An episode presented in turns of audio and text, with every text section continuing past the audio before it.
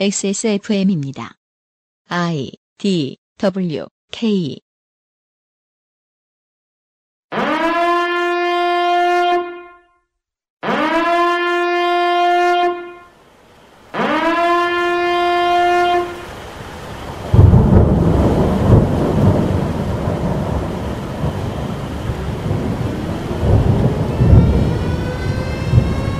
생각할 수 있는 재난의 종류가 워낙 많았지만 그래도 저희는 준비하고 또 준비해왔습니다. 하지만 재난 전문가 사무엘성님께 쏟아진 질문은 충격적이었습니다. 대통령을 퇴진시켜야 하는 재난은 우리가 미리 대비할 수 없는 것이냐? 두 가지 점에서 당혹스러웠습니다. 하나는 이것도 재난이 맞다는 점, 또 하나는 미리 대비하기는 많이 늦었다는 점이죠. 그래도 준비해봤습니다. 거의 모든 재난으로부터 살아남는 법. 두 번째 시간은 외전입니다.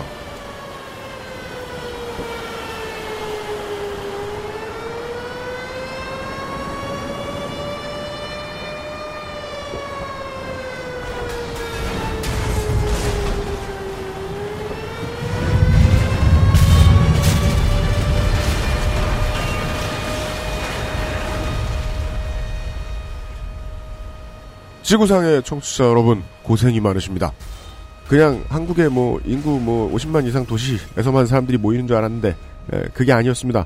검색을 해보면요, 한인회가 막 다 모이나봐요. 네. 예. 한인회 되게 많잖아요. 어딜 가나 있잖아요. 네. 다 모여서 집회하시나봐요. 케냐 나이로비에서도 하시더라고요. 고산병 약은 드시고 하시는지요? 고산병 약을 드셨는데 부작용이 멋질 않아가지고. 그러니까 그게 그 뉴스를 이제 반만 보신 분들은 무슨 나이로비 공항에 내리면 사람이 이러고 죽는 줄 알아요. 숨을 못 쉬어가지고. 그런 곳은 세상에 없습니다. 사람이 살지도 않지요. 네. 예. 주 5일제를 시행하고 보니까 알았죠. 우리가 이틀이 생각보다 놀기엔 짧다. 휴식하고 재정비하기엔 짧다. 놀기에는 평생도 짧죠. 물론 전 그렇게 생각 안 해요. 전 10년을 놀아보니까 지긋지긋해가지고 그 아이실 되게 열심히 했거든요. 네. 예, 쉬지 않고 열심히 했거든요. 네. 10년 놀면 또 일을 열심히 할 수 있을 수도 있어요. 네. 다만 일주일에 5일 일하시고 나면, 요새는 저희가 그렇게 하니까, 이틀을 논다는 건 이틀 동안 집안일을 한다는 거예요. 밀린. 그건 사람마다 다르긴 해요. 그래요? 네. 저는 세상의 절반은 주부라고 절반 이상이 주부라고 생각하기 때문에, 혼자 사는 사람도 많으니까. 네. 집안일 하다 보면 그냥 주말 다 가요. 네. 그래서 집안일을 몰아놓는 사람의 타입이 그렇고요. 아, 그런가요? 네. 집안일을 매일 조금씩 하는 사람은 또 다르죠. 그럼 더 죽어요. 예. 네, 그 열심히 하시는 분들이 있어요. 전 아직 집에 이제 아이가 없으니까. 네. 그렇게까지 매일같이 빠닥빠닥 할 필요는 없단 말이에요. 좀 스스로에게 핑계를 막 댑니다. 이런 식으로. 근데 이제 아이도 있고, 혹은 어른을 모신다거나, 네. 가족 구성원이 많다. 그러면은 꼭 한두 사람이 덤탱이 쓰고 매일같이 하잖아요. 그렇죠. 매일같이 해버릇하면 또 하루에 1시간 반 이 정도가 좀 모자라요. 그리고 하는 사람 눈에만 보이잖아요. 맞아요. 안 하는 사람은 씩 웃으면서 꼭 할 필요가 있냐 물어보죠. 귀여운 척하면서 옆에서. 그러니까 빗자루질을 해야 얼마나 더러운 줄 알잖아요. 네. 인생이 그런데 지금 주말마다 나가가지고 전 세계로 다 얘기할 것 같으면 추운 데서 더운 데서 먼지 많이 나는 데서 떨고 있어야 됩니다. 저는 개인적으로 되게 부끄러웠어요. 뭐요? 100만이 모였던 날 있잖아요. 네. 그때 걱정했거든요. 네. 이번에 정점을 찍고 3주 전. 네. 예, 다음 주부터 인원이 줄어들면 어쩌나. 그죠. 예, 이 전국은 되게 오래 갈 것 같은데. 네. 이번에 너무 일찍 정점을 찍지 않았나라고 걱정을 했는데. 네. 그 다음 주에 바로 부끄러워졌습니다. 스스로한테 물어보면 저는 그건 답이 나오는 것 같아요. 내가 지난주보다 더 가고 싶다. 네, 맞습니다. 그럼 사람들도 가고 싶어요. 네. 예. 사람들은 그 마음을 가지고 스포츠나 공연 같은 데 표 열심히 구하는 사람들은 이번에는 엄청나게 경쟁해야 되겠구나 하고 딱 알거든요. 예. 저는 지금 듣고 계신 모든 분들이 비슷한 생각을 하고 계시리라 봅니다. 내가 가고 싶으면 다들 가고 싶습니다. 그러고 보니까 이번 주 토요일은 제 친구가 결혼을 하거든요. 네. 하객들이 이제 결혼 끝나고 다 같이 집회를 가자고 얘기 중입니다. 그렇죠. 근데 실제로 주말에 결혼식장 요즘 보시죠? 제가 지나가다 이제 봤어요. 네. 주말에 결혼식장 보면요, 등산화 신고 있는 사람 꽤 많습니다. 예. 모두가 고생이 많으십니다. 네. 네. 주인 노릇이 그렇게 어렵습니다. 차 한 대 관리하기, 컴퓨터 한 대 관리하기, 청소기 청소해주기, 이런 거 얼마나 어려운 일입니까? 네. 나라의 주인 노릇하는 게 얼마나 귀찮고 어려운 일인지. 그걸 그렇게 또 열심히 하고 있다니 놀랍습니다. 그렇습니다. 예. 저희들은 준비된 방송을 할래야 할 수가 없습니다. 아니, 그렇다고. 네. 지금 전국을 준비할래야 할 수가 없습니다. 그것도 그렇습니다. 네. 그리하여 계속해서 이제 앞으로 방송을 나와주셔야 될 뭐 손희상 선생이라든가 다들 정신이 없습니다. 그렇습니다. 그동안 준비했던 거 다 날리고 특히나 오늘 이분이 크게 고생하실 겁니다. 오늘 나와야 될 일이 없는데 멱살 잡혀 끌려 들어오신 격입니다. 광고를 듣고 시작하죠. 그것은 알기 싫다는 에브리온 TV. 다 따져봐도 결론은 아로니아진. 한 번만 써본 사람은 없는 빅그린 헤어케어. 바른 선택 빠른 선택 1599 대리운전. 나의 마지막 시도 퍼펙트25 전화영어. 기억력 개선에 도움을 줄 수 있는 공신보감에서 도와주고 있습니다. 예. XSFM입니다. 젊은 남자라고 머리카락 고민 없는 거 아니잖아. 그래도 명색이 남친인데 맨날 모자만 씌울 수 있나. 그래서 내가 비장의 선물을 했지. 갑자기 확 좋아진 건 아니어도 얼굴은 정말 밝아졌어. 차이가 느껴지나 봐. 빅그린 투쓰리 약산성 샴푸. 빅그린 설페이트 프리. 언제까지나 마지막 선택. 아로니아 침.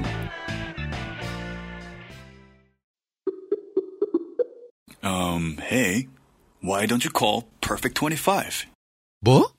Perfect 25. 뭔데 그게? Perfect 25 English phone call service. 이거 말하는 거야? perfect25.com? Yeah, that's a good start.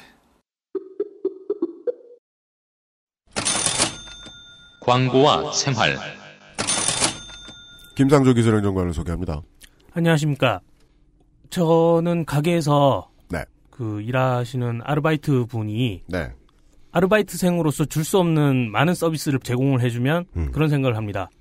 아, 이분이 그만둘 때가 가까이 왔구나. 그렇죠. 네. 사장이 이제 장부를 잘 들여다보지 않는데 사장과 오늘 대판을 했구나. 네. 네. 빅그린에서 네. 저희와 담당하고 계신 김 과장님이 계시거든요. 퇴사하세요. 네. 그러면서 큰 괴로움을 회사에 안겨주고 들어보시죠. 나는 퇴사하니 이벤트를 하겠어. 네. 1+1 이벤트 진행합니다. 그렇습니다. 헤어라인, 바디라인 다 같이 진행합니다. 사장님한테 허락을 받지 않았을 가능성이 엿보입니다. 그것까지는 알 수 없습니다. 네. 감사합니다. 네. 플래그십쇼에서 홍보를 해드려야죠. 저희 회사 생기고 나서 팟캐스트 페이지가 만들어져서 네. 업데이트된 날 기준으로 보통은 3일 이내에 아이튠즈 차트에서 국내 차트에서 1위를 하지 못한 방송은 이제까지 아무것도 없었습니다. 네. 네. 퍼펙트 25 잉글리시 팟캐스트가 가장 늦었습니다. 6일 걸렸어요.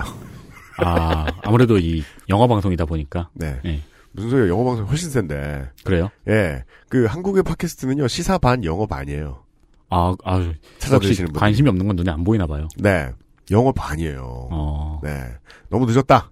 자, 크게 질책을 하고, 우리 캡틴 K 대위님을 혼쭐을 냈습니다. 물론 이 K 대위님은, 진급이 좀 늦어가지고, 지금 전역을 앞두고 있는 소령진. 임소령진 이렇게 부르는데 네. 그것도 캡틴이라 부릅니다. 네. 네. 캡틴 K님이 저에게 혼이 나셨다. 네. 퍼펙트 25 잉글리시 팟캐스트 들어주셔서 감사합니다. 예. 생각보다 성적이 좋아서 루디아 쌤하고 K 소령진님하고 아주 흥분해 있는데 제가 일단 가라앉혀 드렸습니다만 네. 아주 안 좋은 거다 이 성적은 우리 회사 기준으로 볼 때. 예. 하지만 매우 열심히 하시려고 하시는 것 같습니다. 그렇습니다. 매주 월요일 정오에 기다려 주시고요.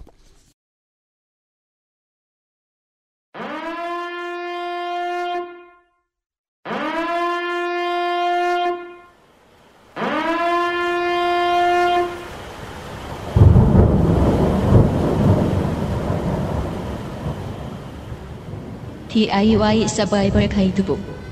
거의 모든 재난으로부터 살아남는 법.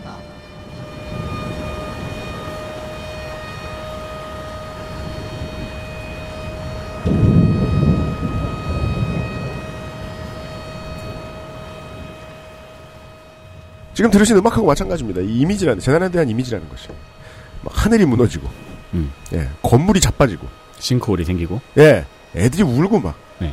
그래야 재난인 줄 알았는데. 인형을 끌어안고 울고. 네. 아빠가 인형을 구하고. 네. 지금의 재난은 TV조선의 캐스터가 나와서 아 집회는 이렇게 해야 된다고. 아, 저 어제 네.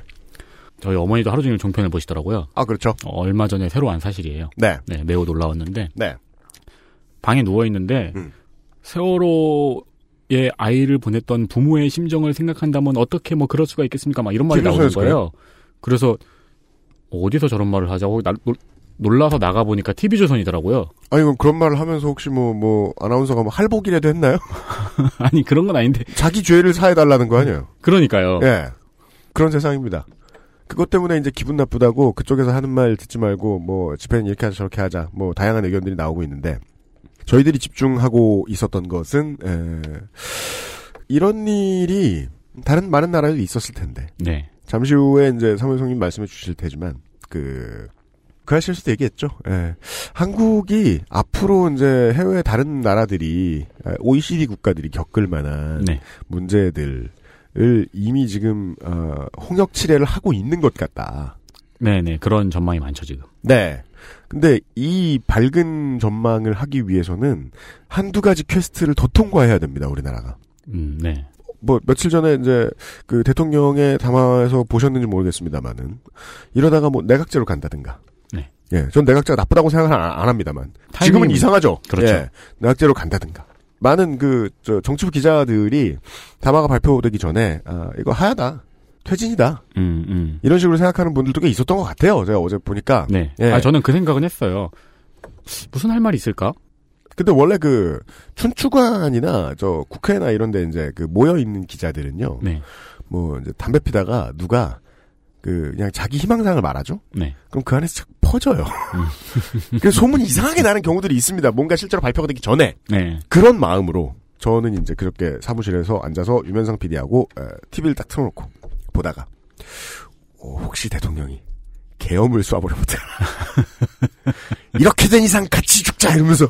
근데 지금 상황에서 계엄 소문 혼자 적는 거 아닌가요? 아니 또 몰라요. 그러니까 원래는 얘기하고 싶지 않았다가 추미애 대표가 괜히 쿡 찌르는 거 보고 네. 아이디어를 얻어가지고 하면 되겠군 이러면서 어떡해 이러면서 헛소리를 하고 있었어요.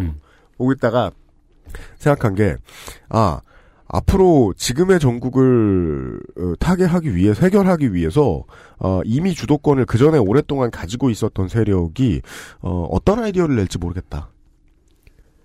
그리고 그들의 뜻대로 흘러갈 수도 있겠다. 되게 많은 변수들이 저쪽에 웃어주면서. 네. 민주주의란 언제나 패배의 경험을 더 많이 가지고 있게 돼 있습니다. 네. 또 그런 게 무슨 변수로 반복될지 모르겠다. 이럴 때 해외 사례들을 좀 봤으면 좋겠다라는 생각만 얼핏 하고 있었는데 우리 불쌍한 재난 전문 칼럼니스트가 지난 10년간 가장 드라마틱하게 정권이 무너지고 시스템이 교체된 국가에 계셔본 관계로 원래 이런 걸 하려고 오신 게 아니었잖아요. 그거 당연합니다. 그거죠. 아니죠 당연히. 근데 하필 그 나라가 그 나라네요. 네. 어쩌겠습니까? 운명이라고 생각해야죠. 두 번째 거의 모든 재난으로부터 살아남는 법의 에피소드는 실제 재난으로부터 살아남는 법과 관련이 없는 이야기로 꾸며지도록 하겠습니다. 사무엘 성님 오랜만입니다. 네, 반갑습니다. 네. 그게 아마 2차 촛불 집회였나 그랬던 걸로 기억합니다. 이게 촛켜고 앉아있는데 네. 꽤 많은 분들이 알아보시더라고요. 그러면서 이제 진짜요? 네. 재난 나왔던 거 가지고 그래서 말씀하시는 게 이 재난은 도대체 어떻게 할 거냐. 설마 또 트윙어 깃발 밑에 드셨나 보다. 어디 그렇죠? 가겠습니까? 부끄러워. 청취자 여러분, 모이는 게 그렇게 좋으신지 모르겠지만 저는 의어 밑에 있지 않는 걸 권해드려요. 의어 뒤에 있는 말이 무슨 말인지도 모르면서 거기 모여 있어. 근데 거기가 안전하긴 합니다. 그러니까 처음 이제 오시는 분들이 앉는 곳이다 보니까 가장 안전한 곳으로 가거든요. 네. 참고로 의어 깃발 밑에서는 그걸 해준다 그래 안전하다는 얘기해가지고 그런데 네. 성추행범이 함부로 끼어들 수 없는 예, 진을 구상해서 그렇게 맞춰가지고 행진해준답니다. 네. 관심 있으신 분들 참고하십시오. 와, 그럼 열이 점점 커져서 몇백 명 단위가 되면 그것도 재난 아닌가요? 그거는 누구에게? 성추행범에게? 아니요. 의어 깃발을 바라보는 시민들에게요. 그렇죠. 대체 저건 이미 많은 분들이 궁금해하고 계세요. 대체 저건 뭔가? 네. 아무튼 그 밑에 있으시니까 네, 사람들이 사무엘 성님을 알아봐 주셨어요. 네. 네. 그리고는 되게... 적용했어요. 이 재난에 대해서 해설해달라. 대체 그게 왜 사무엘 성님 책임인지는 아무도 모르지만. 정치자들 무책임하긴! 네. 아무튼. 근데 이게 지금 이제 발생한 재난이 아니잖아요. 이게 2012년에 이미 발생을 한 재난이죠. 그렇죠. 사실 이분이 청와대 들어가실 때 정상적으로 퇴임하지 않을 거라고 생각하셨던 분들이 꽤 많거든요. 네. 저도 그렇고 아마도 새누리당에서 탄핵하지 않을까 이런 얘기들도 좀 나왔었어요. 네. 근데 그리고 아고라 같은 데 보고 있으면 많은 분들이 이것은 저 2006년 대선 경선할 때 이미 발생한 문제다. 예. 10년의 플랜으로 이미 정해져 있었던 것 같다라고 하시는 분들도 많더라고요. 당장 그 상황이었다고 한다면 2012년의 상황이었다고 한다면은 뭔가 지금 이런 정치적인 제안들은 어떻게 대비를 해야 되는가를 가지고 얘기들을 할 수 있겠지만 이거는 어떻게 살아남는 게 제일 지금 중요한 상태가 된 거죠. 말씀하셨지만 이게 제 경험으로 봤을 때 그렇게 쉽지가 않더라고요. 제가 네팔에 처음 갔던 게 2006년이었는데 네. 10년 전이죠. 그것도 이제 폭군이었던 왕을 끌어내렸으니까 민중의 승리라고 할 수 있었던 그런 상태였는데 저희가 오늘 이제 사무총장님이 알려주신 사례가 얼마나 무서운 얘기냐면 여긴 심지어 왕정이 무너졌습니다. 예. 스테이지로 보자면은 한 2단계 정도가 딱 정리가 된 건데도 이게 새로운 헌법 만들고 민주주의 국가 비스무리한 나라 꼬라지를 갖춰가는데 10년이 걸리더라고요. 여기에 사무총장님이 일단 들어가셨을 때는 끌어내려진 다음이군요. 아, 왕이 이제 그 국무총리에게 하야하겠다라는 모든 권한을 넘긴다라는 성명 발표한 그 다음 날이었어요. 아, 그 다음에 이제 들어가신 거군요. 그러니까 스테이지 네. 몇 개를 클리어한 나라에. 그렇죠. 그런데도 이게 좀 쉽지가 않더라고요. 일단 그 독재라고 한 것 자체가 한 국가의 정치 권력이 한 명 아주 아니면은 아주 이제 소수에게 집중되어 있어서 네. 그 사람들이 이제 제거가 된다라고 한다면 순식간에 진공 상태가 되는 거거든요. 네, 그렇죠. 아, 중요한 단어 같습니다. 진공 상태. 그러니까 진공 상태로 있었던 시간들이 오래 된다면은 그만큼 이제 그 진공 자체를 갖다가 어떻게 메워줄 수 있는 준비가 안 돼 있는 상태에서 그걸 갖다 받아들이게 된다는 거예요. 우리나라 같은 경우에는 진공 상태로 오래 있었던 적이 없어서. 네. 아, 아니, 저 이번도 사실은 거의 한 반 정도는 진공 상태였다고 봐야죠. 한 10년 정도는. 지난 10년간 뭐, 방송 기자들 치고, 제대로 뭐, 방송들을 할 수 있었던 사람들도 없었고. 그러니까 요렇게 생각하면 좋을까요? 그, 지난 4년간의 한국의 정권은, 가짜. 였다는 게 이번에 밝혀진 거죠. 밀리 베닐리. 네. 이것도 이제 절반의 진공이다라고 볼 수 있죠. 이런 독재자들이 지배를 하고 있는 나라들을 도와주고 있는 NGO가 있어요. 아, 예, 그렇죠. 예, 그 중에 하나가 캔버스라는 조직인데. 캔버스. 이게 비폭력 행동주의와 전력 응용센터라는 말. 그러니까 Center of Applied Nonviolent Action and Strategies의 약자인데요. CANVAS. 예. 이 조직은 그 밀로세비치 피치를 쫓아내는데 성공했던 세르비아인들이 주동해서 만들었던 곳입니다. 아하. 일단 경력자들이네요. 아, 경력 많은 분들이고요. 그리고 그 여기 참여하시고 계시는 분들 중에 그 대북으로 우리 그 미 대사님 출신인 거기 출신인 내비실 출신들도 있다고 하더라고요. 아, 진짜요? 예. 아, 그렇겠네요. 네, 그러니까 밀로세비치의 퇴진 때를 생각을 해보면 예. 그 이후에 이제 그분들이 결합을 한 거죠. 아저씨 같은 분들이네요. 짱 잘생긴. 하여튼, 이분들에 따르면, 이제, 독재자를 쫓아내는 거는, 그, 뭐죠, 아케이드 게임에서 이제 스테이지 1의 마지막 악당을 처리한 거다. 아, 첫판 깬 거다? 예. 독재자를 쫓아내고, 블라블라가 훨씬 긴 거다.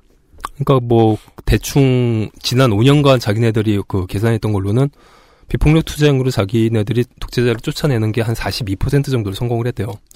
네. 근데 10년간 그 제대로 된 국가를 만드는 거는 그 절반 정도밖에 안 되더라는 거죠. 42%에서 또 절반이요? 네. 그러니까 이제 세르비아 문제에서 저도 이제 뭐 이게 엘리트주의일 수는 있겠습니다만은 밀로세비치를 축출하고 나서 얻은 가장 큰 유산이 캔버스라고 생각을 해요. 네. 근데 이게 이제 혹자들은 독재 정권을 잡으러 다니는 바운티 헌터쯤으로 생각을 하는 것 같은데 그렇다고 해도 나쁘진 않은 게 이 사람들이 독재 정권을 몰아내는 것을 1단계쯤으로밖에 안 보고 있다는 거예요. 예, 진짜 원하는 것은 시스템의 재정립. 예. 그건 뭐 민중을 위한 거라고 봐야죠. 어떻게 보면 또 경력자라서 할 수 있는 생각이네요. 그러네요. 창립을 한다. 분께서 이제 계속 반복해서 하는 얘기가 반지의 제왕에서 이제 그 프로도가 그 절대 반지를 던지러 가잖아요. 그렇죠. 모르도르의 운명의 산에 그 기나긴 여정이라고 생각을 해야 된다는 거죠. 그렇게 험난한 여정들을 겪어야 된다고. 예, 사실은 그게 영화여서 그렇지 실제였다면 골룸이 한둘이 아니다. 그렇죠. 수백만 골룸이 들러붙었을 것이다. 비슷한 세계관의 다른 게임을 들어 말하자면은 끌어내리는 거는 고블린 마차 하나 해치운 거다. 그러네요. 네. 실제로 꽤 많은 나라들이 그런 게, 인도네시아 같은 경우 1998년에 독재자 수하르토를 끌어내리거든요. 네. 근데 민주적인 대통령이 선출되는 건 2014년 10월이었습니다. 16년? 그 정도 걸렸던 거죠. 뭐 2004년 오렌지 혁명의 우크라이나는 아직도 혼란 상태고요. 그 큰 나라가요. 그렇죠. 뭐 그 외에도 굉장히 많죠. 그 중에서 제가 아는 이제 최악의 사례를 한번 좀 예를 들어보려고 합니다. 아, 최악의 사례? 예, 네팔 얘기입니다. 네. 거기 계셨어요, 하필. 하필 거기 있었어요. 예. 네, 최악의 사례. 네. 여러분 이제 인정해 주셔야 돼요. 재난 마스터세요. 네. 재난 마스터인지 재난을 부르는 이인지는. 네. 이것도 재난 아니냐? 그러면은 내가 겪어본 게 있다. 나올 수 있어요. 네. 2001년 6월 1일에 그 네팔의 왕궁 나라얀히티 왕궁에서 총성이 나라얀히티. 나라얀히티라는 그 왕궁에서 총성이 연달아 들립니다. 여기가 그 여행자 거리에서 굉장히 가까워요. 그래서 그 여행자들도 좀 이제 굉장히 많은 분들이 당황했던 그런 경험들이 있는 시점이었죠, 이게. 예언자 거리요? 아, 여행자 거리. 아, 여행자 거리요? 죄송합니다. 네. 한국으로 치면 그 이태원 바로 앞에 있는 거예요. 근데 그 여행자들이 총성을 들었을 정도로. 총성을 듣고 이 양반들이 어떻게 해야 될지 모르는 상태들이 한동안 됐었죠. 아. 이태원에 좀 고풍스럽고 큰 건물 뭐 있나? 모스크? 네네. 안쪽으로 좀 들어가면? 네네. 네. 아주 가까운 곳. 아니면 뭐 힙합 옷 파는 곳. 네. 고풍스럽고 큽니다. 네, 그래요. 맞아요. 예. 옷이 큰 거 아니야? 네. 근데 아무튼 뭐, 그렇게 큰 왕궁은 아니에요. 굉장히 좀 이제 소박하게 생겼는데, 그 왕궁에서 그 총성이 울리고 나서 그 다음날 아침에 이제 방송이 됐던 게, 국왕 일가 모두 몰살로 됐고, 국왕 일가가 죽었다. 예. 살해당했다. 예. 그 범인은 왕세자다. 왕세자다? 그러니까 아들이 아버지를 다 죽이고 아버지 누이 뭐 엄마를 다 죽이고 한 9명 정도가 죽었다. 정치적 해석을 하기가 상당히 애매합니다. 왕자리를 물려받을 사람이 지금의 왕을 죽일 이유가 별로 없으니까요. 그러게요. 그렇죠. 그리고는 이제 본인도 자살을 기도를 해서 병원에 있다라고 이제 발표가 된 거죠. 묘하네요. 근데 이게 그날 이제 서거하셨다고 발표된 국왕이 비렌드라 국왕님인데 이분이 존경도 좀 많이 받고요. 인기도 꽤 좋았던 편입니다. 그러니까 뭐 어느 정도로 인기가 좋냐면은 저희 장인 장모님 그 안방에 두 분 사진이 걸려 있어요. 상호혜성님의 장인 장모님은 네팔인이십니다. 네. 그러니까 그 뭐 남부 지역 가면은 비렌드라 왕과 아슈아라 왕비의 사진들을 걸어놓은 집들이 굉장히 많아요. 아, 아슈아라 왕비가 그 비렌드라 국왕의 왕비. 네. 예. 그리고 그 가족이 뭐 이분들이 이제 돌아가신 지 16년이 지났는데도 주요한 거리들에 비렌드라 촉이라고 이제 비렌드라 사거리라고 돼 있는 곳들이 굉장히 많죠. 그래요? 예, 이름 자체도 이제 뭔 놈의 주소가 똑같냐? 오. 심지어 그 서거 소식을 듣자마자 그 네팔 항공의 조종사 한 명은 비행기를 추락시키려고 기도를 했었어요. 비행기를 추락시키려고요? 예. 같이 순장하겠다고. 어머, 자기랑 승객들이랑 같이요? 예.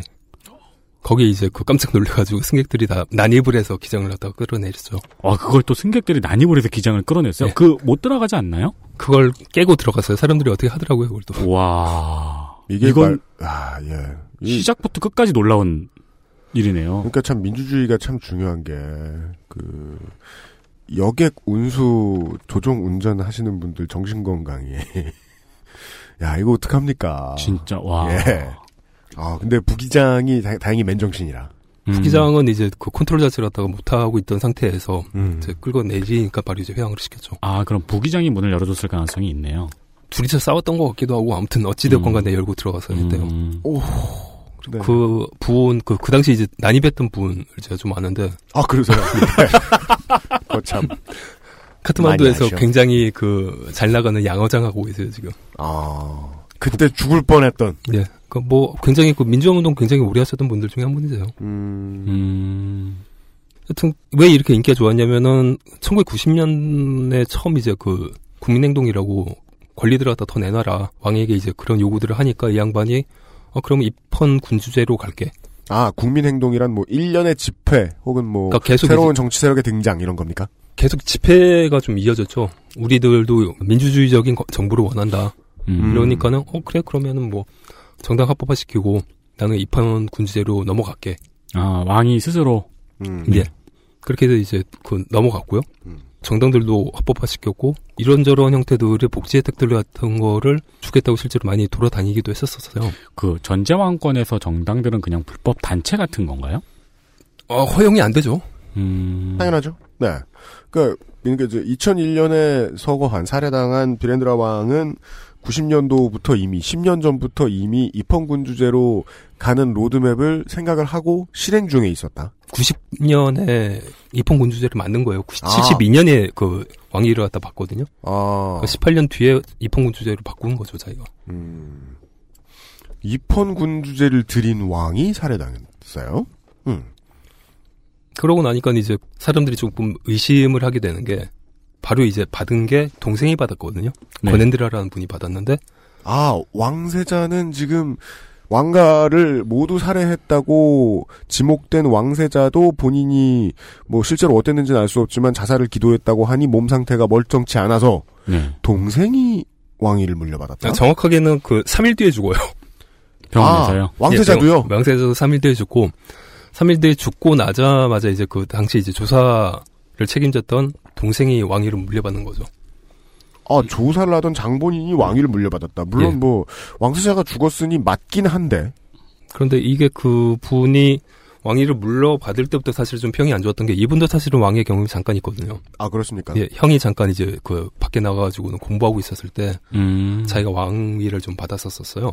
비렌드라 국왕이 하버드, 그러니까 영국 이튼 칼리지하고 하버드에서 공부했던 양반이거든요. 네. 그 사이에 이제 잠깐 자기가 왕위를 가지고 있었죠. 유학 나갔을 때 대리 왕을 했다. 근데 그 당시에 평이 굉장히 안 좋았어요. 왕위에 있었을 때. 예. 그래서 이 사람이 왕이 되는 거 보고 별로 이제 좀 심상치 않게 생각들을 하다가, 나중에 이제 이 양반이 하는 것들을 보고는 그 실제로 살해한 사람이 왕세자가 아니라 저집이 아닌가. 동생이 이제 쓸어버린 게 아닌가. 했거나 사주하지 않았겠느냐. 뭐 이런 얘기들이 굉장히 많이 나왔죠. 근데 그 범인이라고 이제 지목이 된 그 왕세자가 다 죽이고 자살을 할 정도라면은 어떤 방법으로 그걸 사주를 할 수 있을까요? 사람들이 믿는 썰은 동생의 아들이 다가가지고 누룩 해버리고 위장을 해놨다. 위장을 해놨다. 예. 그죠. 보통은 그렇게 했겠죠. 증명이 되진 않은 게, 조사가 여러 번 이제 됐거든요. 네. 왕정이 끝나고 나서 조사를 한번 했었는데, 그것들을 반박할 수 있는 증거들은 또 나오지도 않았어요. 그러니까 최초의 용의자라고 할 수 있는 사람이 사흘 만에 죽어버렸으니 뭐 증언을 확보할 방법도 없겠고, 처음에 소문이 났다는 게 이런 거라는 거 아닙니까? 이유가 왕세자가 자기가 원하는 여자하고 결혼을 해야 되는데 그걸 허락해주지 않아서 가족을 다 죽였다. 이었는데 그 사실은 둘이서 살고 있었거든요. 살고 있다 갑자기. 사실혼 관계는 지긋지긋하다. 그리고 이렇게 며칠 만에 나오는 소문은 보통 의심스럽잖아요. 그렇죠. 그리고 듣게. 의심스러울 만한 게, 그 일가족이 다 몰살을 당했는데 이 사람은 살았네요. 그러니까 그 왕의 계열 승계 순위가 1위부터 이제 쭉 나가잖아요. 네. 10위까지가 다 죽고 11위는 그 자리에 없었던 거예요. 그리고 13위가 또 그 자리에 있었고. 공교롭네요. 그러니까 그 13위가 누구냐면은 동생의 아들. 그리고 11위가 바로 이제 국왕을 받은 동생. 네. 야, 이거 뭐 부정 입학도 아니고 11등이 1등부터 10등이 다 죽는 바람에. 그러니까요. 네. 여튼 뭐 그렇게 됩니다. 그러고 나서 이제 본격적인 다시 전제국가로 다시 돌아가게 되죠. 입헌군 주제 없던 걸로 하고. 입헌군 주제를 되돌려요? 예. 정당 다 취소시키고. 예. 모조리 다 불법화되고요. 근데 이게 그 네팔의 그 가문들이, 그 이제 명문가들이 좀 있는데, 그 중에서 가장 큰 명문가라고 할 수 있는 집안이 라나 가문이라는 곳이에요. 라나 가문. 예. 네. 뭐 카트만두에 가면은 좀 으리으리한 옛날 한 17세기, 18세기 정도에 만들어졌다라고 싶은 생각이 드는 딱 건물은 다 이 집안 거예요. 진짜요? 예. 그 여행저거리 바로 앞에 굉장히 유명한 정원이 있는 그 카페가 있는데, 거기 같은 경우도 원래 거기 그 집안 출신이었죠. 그 집안 그 소유물이었죠. 근데 이분들이 약 200년 전에 힌두교를 수입을 해요. 이 집안이 유력가라고 하는 건 종교를 그 나라에 들어와서 퍼뜨릴 정도의 재간도 있는 곳이다. 전통적으로 이 집안이 그 무력을 가지고 있었고요. 군권을 몽땅 다 가지고 있었고. 아마 가장 센 호족이네요.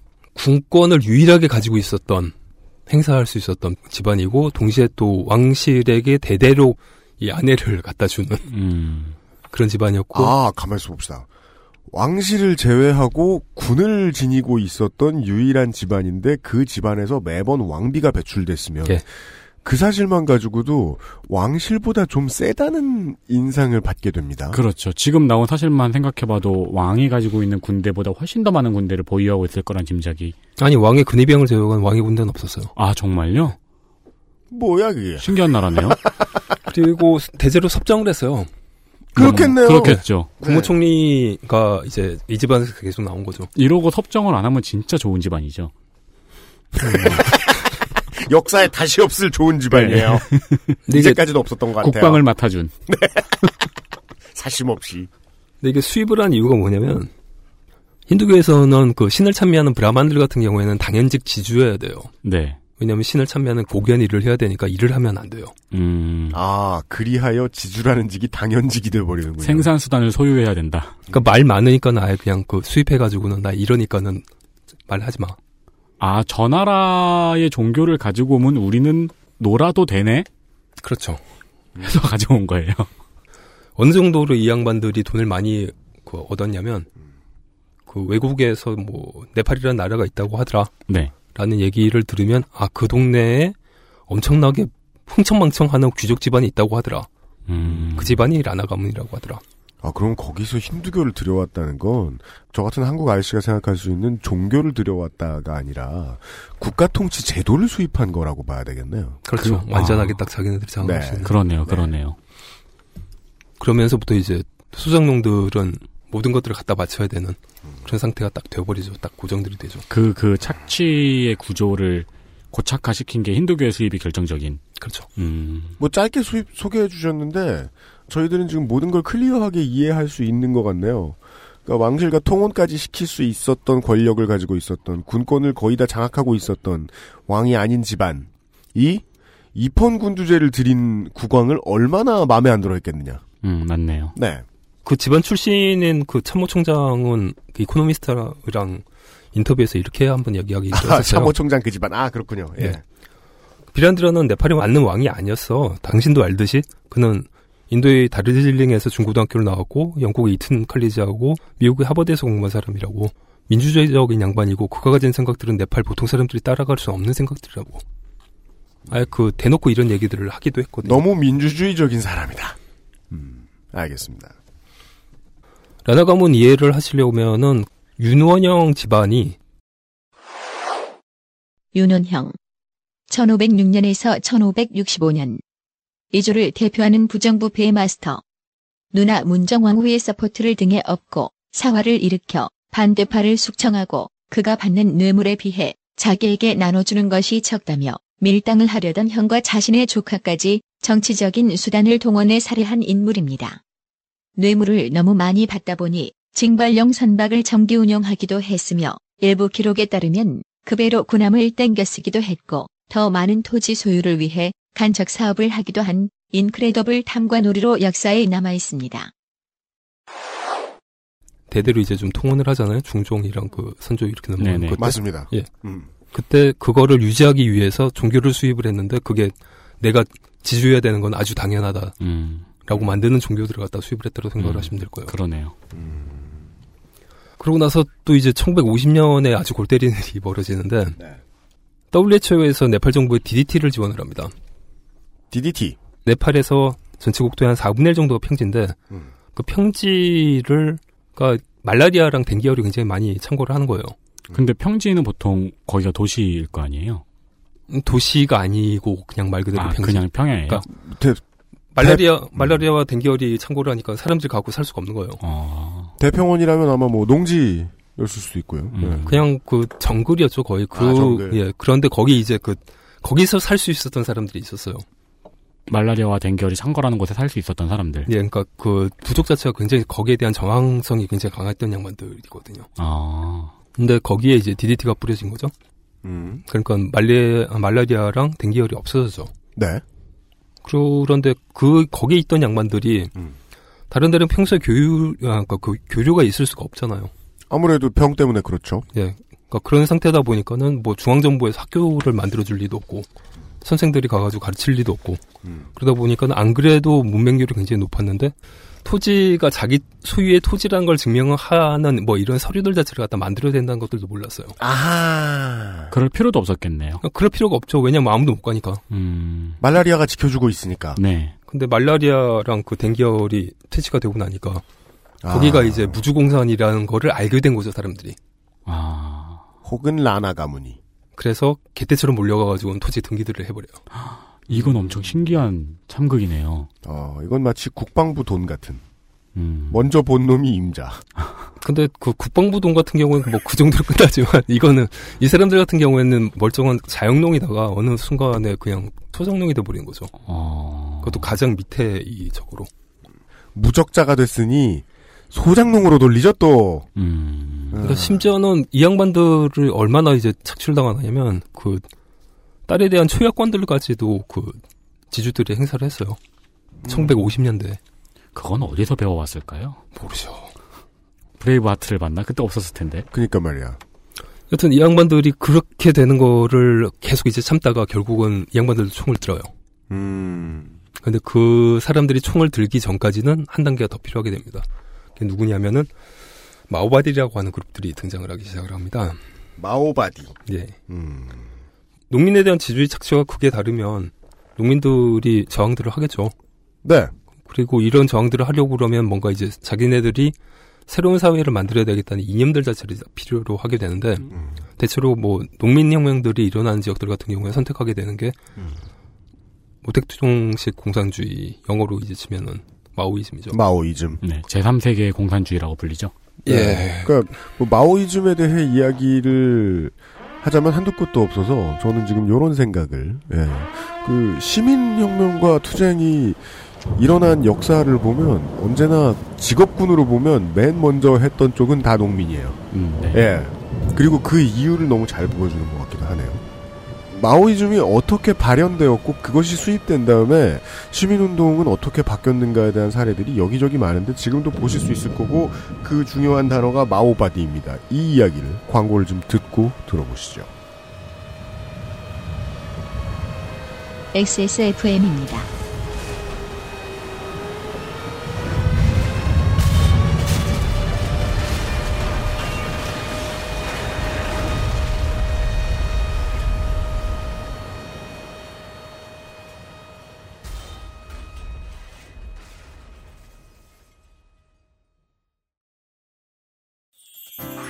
공신보감은 식약처로부터 기억력 개선 기능을 인정받은 건강기능식품입니다. 기억력이 개선된다는 것을 어떻게 알 수 있었을까요? 인체 적용 시험을 통해 공신보감을 섭취한 사람들이 기억력 개선에 도움을 받았다는 사실을 증명하였습니다. 공신보감과 함께 소중한 기억을 오랫동안 간직하세요. 공신보감이 기억력 개선에 도움을 줄 수 있습니다.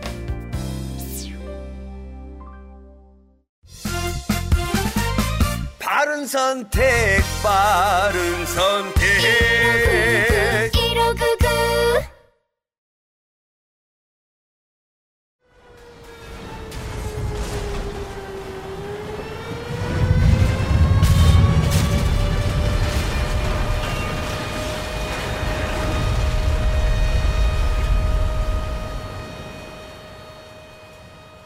돌아왔습니다. 네. 최초의 이거 이 정도까지 착취 안 해도 되는데? 라는 생각을 일군의 사람들이 했다면 그 사람들은 농민들일 것임이 지당합니다. 네. 예, 우리 역사를 돌아보건대.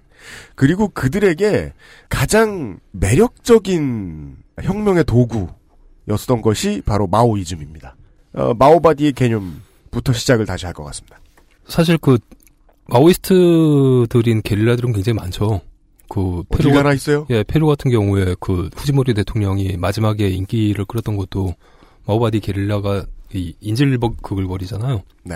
예, 일본 대사관에서 그거 진압하면서 영웅이 되죠. 근데 이 인도 대륙의 마오이스트들 같은 경우는 좀 심합니다. 지금도 이들이 주로 이제 활동하고 있는 지역들 같은 경우에는 지역 경찰서장이나 뭐 지주들 목 잘려가지고는 그 이렇게 걸려 있는 거 굉장히 많아요. 지금도요? 예. 매년 한 3-4건 정도가 나오고. 와. 어느 정도냐면은 저기 인도가 파키스탄 인근 지역인 저기 카슈미르 지역에서 분쟁으로 지금까지 한 150명 정도가 죽었거든요. 네. 근데 마오이스트들과의 전투에서는 거의 한 1000명 이상이 죽었던 걸로 그렇게 알려져 있어요. 네. 그런데 이게 이렇게 됐던 이유가 뭐냐면, 처음에 이제 이 양반들이 인도에서 그 마오이즘을 받아들이게 됐던 거가, 1960년대 서벵골의 그 낙샬이라는 지역에서 소작쟁이가 벌어졌는데 이게 아주 처참하게 진압을 당하거든요. 서벵골의 낙샬 지역에서 소장료 봉기가 났다. 예, 그게 다르질령에서 굉장히 가깝고, 낙샬이라고 하는 마을이 굉장히 작아요. 근데 거기서 이제 처절하게 진압을 당하고 나서 이 양반들이 뭔가 좀 필요하다라고 해가지고는 자기 나름대로 이제 그 마오이즘을 받아들이게 되는데, 네. 핵심은 농민 빼고는 다 죽여라입니다. 네. 그러니까 지식인, 자본가, 국가, 행정, 인력, 경찰, 군인 다 인민의 적이니 다 죽여라. 네. 그래서 그러니까 최초에 빼앗긴 자들 사이에서 어떻게 할 것인가를 논의하다 보면 최초가 중요하죠. 최초에 득세하는 것은 이렇게 가장 공격적인 방식이죠. 이렇게 이제 변형되어 있는 마오이즘이 1994년에 수입이 돼요. 마오이즘 익스트림. 그렇죠. 예. 1994년이요. 예. 네. 그러니까 60년에 이제 그 인도에서 정리가 됐던 마오이즘이 파리 들어간 건 94년이에요. 그리고 아까 전에 네. 왕가가 몰살당했다는 얘기도 예. 저는 되게 과거 얘기 같다 생각하면서 들었거든요. 2001년. 네, 아예 시기가 좀 다른 느낌이네요. 그리고 이 양반들이 이제 96년 2월 4일에 인민전쟁을 선포하고는 전쟁을 벌이기 시작하는데, 이 양반들이 인민전쟁을 선포하니까는 그 네팔에 있던 모든 정당들이 사실 비웃었어요. 왜죠? 아니, 지금 동국권들 망한 게 90년대인데. 그리고 21세기고, 예. 이제. 현실 사회주의 국가들이 망한 지가 거의 한 6, 7년이 되었는데 지금 무슨 마오주의냐고. 게다가 네팔은 당시에는 또 손에 흙 안 묻혀본 사람들이 보기엔 좀 갸우뚱한 게, 이제 입헌군 주제도 되고 있는데 무슨 소리야? 라는 소리를 했던 사람들도 있겠네요. 그렇겠죠. 그러니까. 이 문장 자체가 연도 때문에 되게 부자연스러운 문장이잖아요. 그러네요. 인도에서 변형된 마오이즘이 1994년에 네팔에 수입되었다. 그리고 1996년 2월 4일 인민전쟁을 선포하다. 이게 1964년 이렇게 돼 있어야 어울리는 문장이잖아요. 그러니까 무슨 2016년 7월에 이묘환이 사면봉으로 홍진호를 물리쳤다. 이런 느낌입니다. 사초보는 네. 느낌이죠. 사초보는 그렇습니다. 느낌. 네. 근데 네. 이게 지금 현재 얘기였고, 그리고 이게 그런데도 되게 웃겼던 거는, 당황스러운 건 사실은 인민전쟁을 선포하니까는 군 자원들을 확보하기가 굉장히 쉬워져요. 누가요? 네팔의 마오이스트들은 마오바디라고 부르는데 네. 네. 이 양반들이 리크루팅을 그냥 선포한 걸로 그냥 했어요. 아, 모여라. 전쟁 선포를 하니까는 개떼처럼 모여들었어요. 우리 군인 되라. 개떼처럼 모인 이유는 착취의 정도 때문이겠죠. 그러니까 토지 개혁을 하겠다. 토지 개혁을 하겠다. 그리고 사람이 사람답게 좀 살겠다. 살아보자. 그리고 계급 철폐를 하자. 부글부글 끓고 있었던 중이라는 증거네요. 그러니까 90년대니까 미디어와 괴리되어 있을 리는 없으니 네. 나라가 어떻게 돌아가는지를 농민들이 알고 있었을 거 아니에요. 그 양반들이 보기에도 이 나라의 군대란 사사로운 것이라는 느낌을 많이 가지고 있었겠죠. 거기다가 전체 네팔 인구의 10%는 항상 외국 나가고 이랬거든요. 그러니까 다른 나라가 없어서 예, 다른 나라가 가지고 항상 보고 있던 것들이 있는데 왜 우리는 이렇게 깝깝할까? 라고 하고 있던 차에 이민 봉기가 벌어졌다라고 하니 그로 쫓아간 거죠. 도화선만 필요했던 상황이었네요. 네. 그렇죠. 그런데 그 당시에도 놀랍고 지금도 사실은 좀 놀라운 거는 그 절반이 사실은 여성들이었어요. 아, 그건 이유가 뭐죠? 전 바로 이해되는데요. 예. 가장 많이 빼앗긴 사람들이 가장 폭력적인 혁명에 손을 빨리 얹게 되는 것 같아요. 네. 사람들이 농담으로 했던 얘기가 네팔에서 이제 가장 많이 수출이 되는 게 뭐냐라고 하면 여자라고 했어요.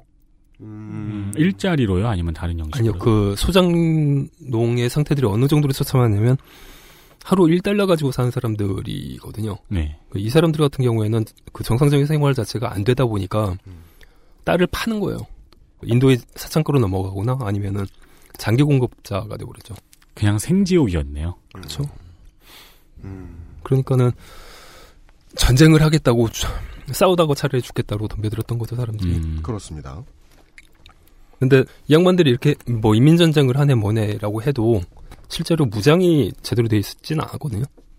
그러니까 처음에 이 양반들이 여러 다큐멘터리 채널이나 이쪽에서 이제 찾아가지고 봤었을 때 무장 상태로 보면 거의 19세기에 나왔던 사냥용 총 몇 정, 네, 권총 몇 개 뭐 이런 것들 가지고는 있었었어요. 심지어 화살도 쓰고 있었다고. 그렇죠. 그러니까 단발용에 최적화된 라이플을 가지고는 뭐 전투를 할 수는 없죠. 네. 네. 근데 이게 그나마 뭐 그러니까 몰살당하지 않았던 게 네팔 정규군도 사실은 무장 상태가 굉장히 안 좋았거든요. 아, 네. 아, 이쪽이나 저쪽이나. 네. 네. 근데 이게 그 일이 하나 터져요. 왜냐면은 국왕이 몰살당했던 비레인드라 국왕이 몰살당했던 2001년 바로 그해 9.11이 터집니다. 9.11이요? 예. 어떤 상관이 있을까요? 당시 미국 대통령인 부시는 정부군에게 반하는 활동들을 하고 있는 부대들은 전부 다 게릴라들이라고 그 테러리스트들이라고 그렇게 정리들을 해버리죠. 그리고는 그 모든 지역들에 엄청난 군수물자들을 갖다 투입을 합니다. 그리고 네. 무기들까지도 엄청나게 보내죠. 어떤 분들이 트럼프와 저 아들 부시가 뭐가 다르냐고 하시는 분들이 있길래 이게 제일 다르거든요. 아들 부시는 경찰국으로서의 깡패 짓을 너무 좋아하는 사람이었어요. 예.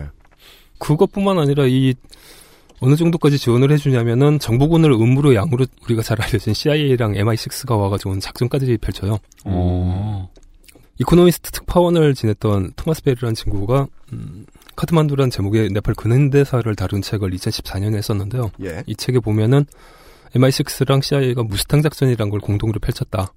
그리고 그 작전의 목표는 마오바디 수뇌부의 첩보였다라는 게 나옵니다. 뭐 어떤 장비들이 어떻게 얼마나 들어갔고 어떻게 진행했다는 것들까지도 증언을 하더라고요. 아하. 그때 지금 저희가 아까 시계가 다르다는 얘기를 했는데 네. 그때 들어간 미군들의 위력은 어마어마했겠네요. 그러니까요. 그리고 이게 사실은 제일 컸던 거가 무장의 수준이 달라져 버리다 보니까 지역에 삭살들이 벌어져요. 아. 그럴 수밖에 없죠. 그렇죠. 네. 사냥총 갖고 싸우는 데에서 GI들이 들어왔으니까요.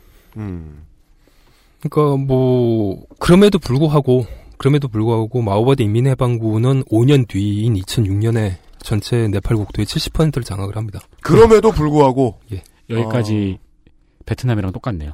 그러네요. 네.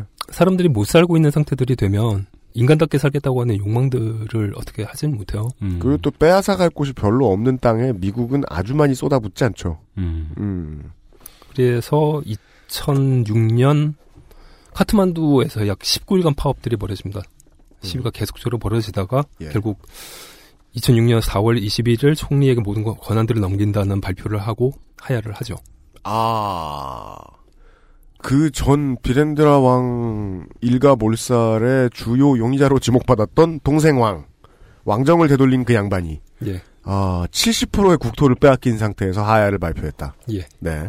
총리에게 넘긴다는 것은 한국하고 비슷하다지만 비슷할 수도 있고 다를 수도 있는 게 체제를 아예 넘겨버렸네요.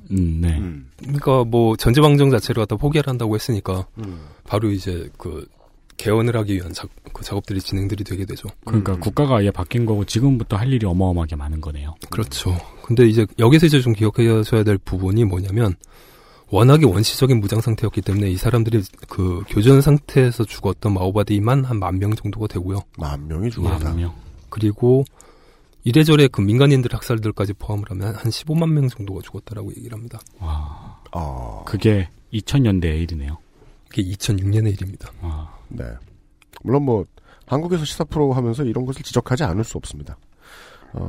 해외의 전쟁 사망자 수는 한국인을 놀래키지 않아요. 그렇죠. 네. 가장 심각했던 게 한국 자살자 수와 약간 못 미쳤었죠. 그렇기 때문에 그렇습니다. 네. 네. 여튼요. 그 국토의 70%를 확보를 하고 네팔의 사왕도까지 이제 끝장내니까 자기네들이 표대결을 해도 이길 거라고 이제 마오바디들은 생각을 했죠. 아하. 이게 특이하네요. 보통 인류 역사에서는 이렇게 되면 이 다음에는 군부 독재잖아요. 네. 근데 여기서는 표 대결을 해도 이길 거라고 생각을 했기 때문에 바로 선거를 준비했던 거네요. 그것도 있지만은 사실은 마오바디 무장 형태들로 놓고 봤었을 때 정부군이랑 바로 이제 붙으면은 자기네들이 진다는 건 자기네들이 잘 알았거든요. 일상적인 전투 활동들 자체가 불가능한 환경이잖아요. 네팔 같은 경우에는 기본적으로 4,000m 이하는 산이라고 부르지도 않는다고요. 네네네. 그러니까 봉우리라는 소리 정도 들으려고 하면 한 7,000m 정도는 돼야 돼요. 그런 데서 이제 벌어지는 그 게릴라 전들을 대규모 군사 작전을 통해 가지고는 톱을 할 수는 없거든요. 아 그렇죠. 그러니까 이제 투입이 된다고 한다면 거의 분대병력이나 중대병력 정도가 투입이 되는 건데 거기에는 어떻게 할 수 있었지만 아, 지형상 양쪽이 가장 두려워해야 할 것은 결국 장기전이었기 때문에 왕정이 그렇죠. 물러난 것일 수도 있겠군요. 이길 수 없어서 물러났다기보다는 뭐 계속 장악 자체가 불가능했었던 부분들도 있었고요. 그러네요. 장악이 불가능하네요. 네네. 아, 그래서 그 초창기 2006년 초창기부터 마오바디가 계속 이제 했던 거는 그 당시 대장이었던 인민해방군 지금도 아마 인민해방군 사령관으로 있는 걸로 알고 있는데 그 프라찬다라는 양반이 계속 나와가지고 우리는 민주적인 정부를 갖다 원한다. 우리는 그 투표를 해서 민주적인 합법 정부들을 만들 것이다. 폭력혁명 안 한다. 라고 BBC, CNN 뭐 이런저런 메시지들이 계속 나와갖고 얘기를 했었어요. 지금부터 한국의 사정하고 좀 비교해 봐주셨으면 좋을 것 같습니다. 아, 이제 정권이 뭘 잘못하고 있던 정권이 무너졌을 때 이것을 무너뜨리는데 역할을 한 어떤 사람들이 이렇게 바꿔야 된다 저렇게 바꿔야 된다 하고 의견을 들고 나오는데 그 의견은 무조건 자기들이 이길 것 같은 쪽인 게 맞죠. 네. 네. 그런데 이 양반들이 이제 착각을 했던 게 뭐였냐면은 농촌은 자기네들이 어떻게 할 수 있는데 도시는 자기네들이랑 전혀 상관이 없는 지역이라는 걸 전혀 몰랐던 거예요. 도시 지역들 같은 경우에는 1960년대 정당들이 잠깐 생겼었을 때 그 정당의 조직들이 아직까지도 남아있었거든요. 네. 정당의 조직들이요? 예. 그러니까 특정 정당을 지지하는 사람들이 상당히 있다는 것 자체를 사실은 카운트를 안 했던 거죠. 아. 네. 이게 이제 한국과 상관없는 거라서 생경한 분들이 있을 수 있습니다. 이런 류의 이제 혁명이 완수되어가는 시점에서는 마오주의자와 막스레닌주의자들이 부딪힙니다. 그러니까 그 되게 웃기게 되는 게 뭐냐면은 1960년대 합법화됐었을 때 그 중에도 막스레닌주의 정당이 있었고 이 정당들 같은 경우 주로 이제 노동자들을 대상으로 조직들이 진행들이 됐었거든요. 네. 그러니까 뭐 서비스 지역 노동자들이라든가 네팔 남부 지역의 공단 노동자들이라든가 이런 양반들이 이제 주요 포섭 상대들이었고 그 사람들 같은 경우에는 지금도 이제 막스레닌주의 공산당을 지지를 해요. 그 사람들이 있다는 것 자체를 사실 무시를 했던 거죠. 왜냐하면 농촌에서 워낙에 압도적이니까. 2표로 이길 수 있다? 예, 다 쓸 수 있다. 그러고는 이제 딱 시작을 하는 게 2006년 11월 29일에 평화협정을 서명을 하고요. 공화국 정부를 세우기 위한 그 헌법 개정을 위해서 재헌의회를 소집하기 위해서 이 작업들을 해보는데 딱 그제서야 이제 카운트를 해보니까는 인구가 아무래도 도시 지역에 많이 살고 있고 이러다 보니 자기네들이 과반이 안 된다는 걸 알게 되는 거죠. 아, 예습을 똑바로 안 했다는 걸 본선이 돼서야 알았다. 그렇죠. 거기다가 자기네들을 개무시하고 있었던 지주들의 정당들 자체도 이제 실제로 카운트가 된다는 것들을 알고는 이제 놀라죠. 그런 혼란 상태에서 별의별 정당들이 막 생기기 시작을 해요, 또. 그러니까 예를 들자면은 통일교 정당도 생기고요. 그랬다고 하죠. 그리고 주체사상파 정당도 생깁니다. 통일교요? 통일교랑 주체사상파 정당들. 예. 통일교는 그 통일교인가요? 맞아요. 예, 그 통일교, 그 주체사상 맞습니다. 우리 사무실 좀 걸어가면 있는 그거 있잖아요. 아. 예, 라이징선 달고 있는 거. 음료수를 잘 만드는. 예, 거기. 음료수를 매수했다는 게 아니라요. 그래서 이제 그 각각 남북한에서 하나씩 사상을 전파합니다. 통일교당이 생기고 주체사상당이 생겨요. 그렇게 생긴 상태에서 어찌됐건 간에 합의들을 해가지고는 재헌의회가 소집이 되고요. 네. 재헌의원들을 뽑기 위한 선거가 2008년 4월 10일 선거가 됩니다. 네. 당시 참여했던 게 약 50개 정도의 정당이었다고 해요. 예. 문제는 역시나 예습을 제대로 안 했으니까 마오주의 정당들의 지지율, 그러니까 투표율이 그렇게 확보가 안 돼요. 그러니까 전체 선거에서는 약 30.52% 정도의 지지율을 갖다가 확보를 하게 되고요.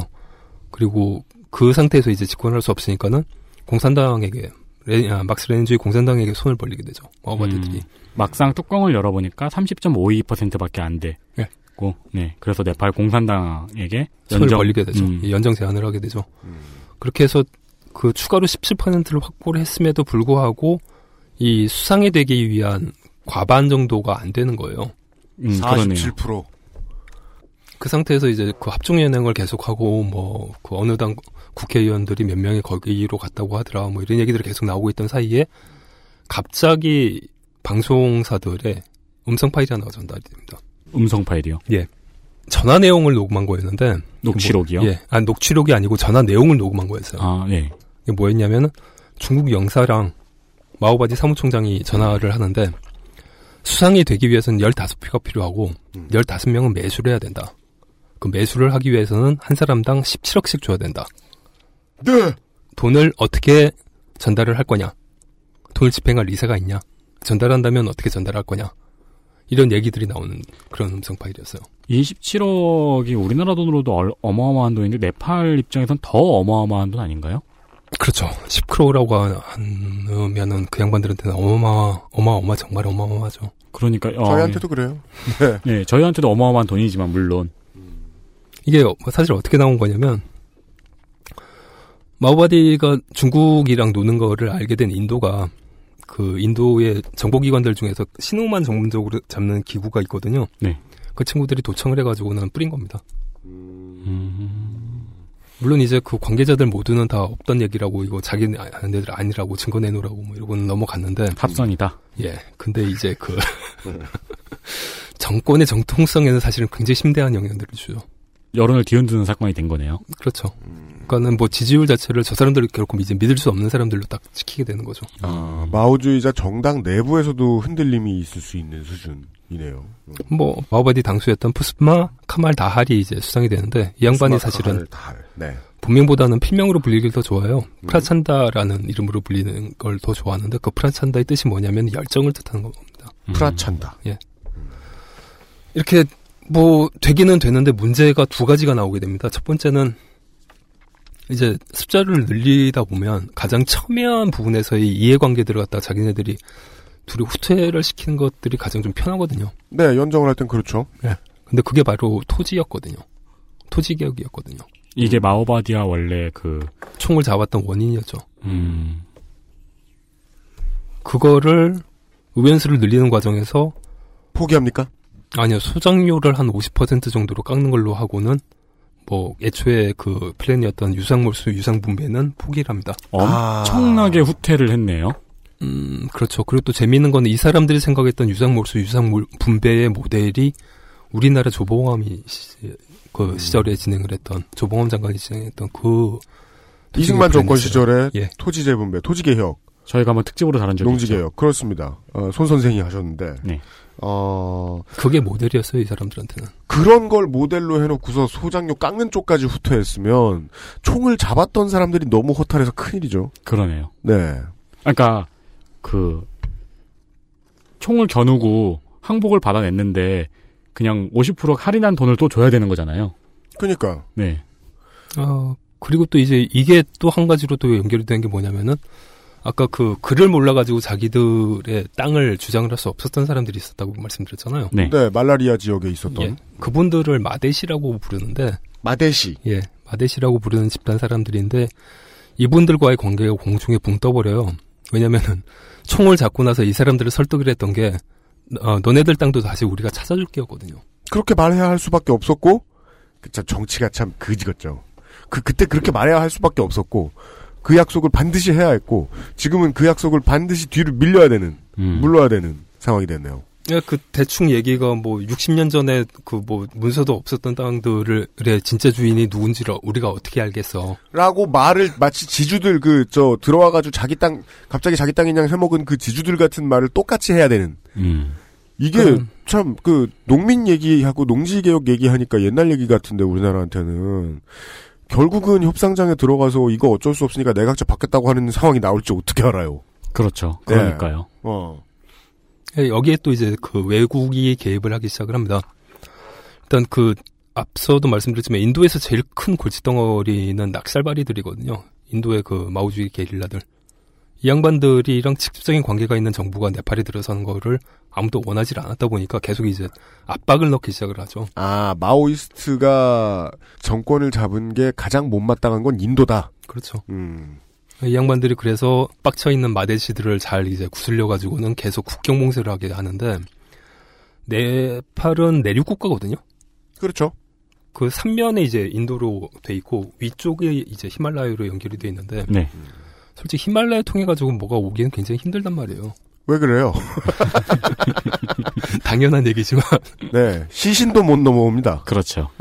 그러다 보니까는 이제 그 육로로 올라오는 길들이 네팔이 이제 국경도시들인데 여기가 이제 막히는 거죠. 왜냐면 그 지역이 다 마데시 지역들이었거든요. 아, 마데시의 지역이 물류의 요충지였군요. 예.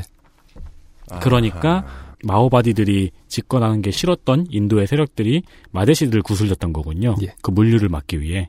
그리고 이제 또 마데시들 같은 경우에는 또 하나의 무기가 있었어요. 국가 재건 프랜들이 들어가기 시작을 하면 뭐든 많이 지어야 되잖아요. 네. 대량으로 건물들을 지으려고 그러면 시멘트가 많이 필요하잖아요. 근데 그 시멘트가 생산되는 지역이 다 마데시 지역이었어요.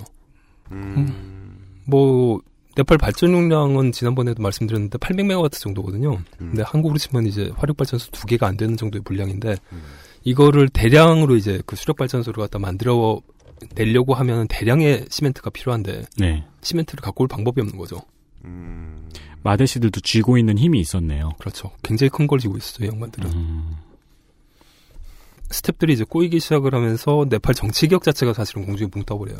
아, 국가를 재건하고 시스템을 새로 구축한다는 것은 그럼으로 인해서 그 국가의 주인인 이제 공화정의 주인인 국민들의 부가 늘어나는 과정이 반드시 수반돼야 하는데 그걸 못하게 하니까 체제를 바꿨어도 집권당이 뭘 할 수 있는 것도 없다. 그렇죠. 그러네요. 근데 사실은 그 과정들이 자기네들의 잘못이거든요.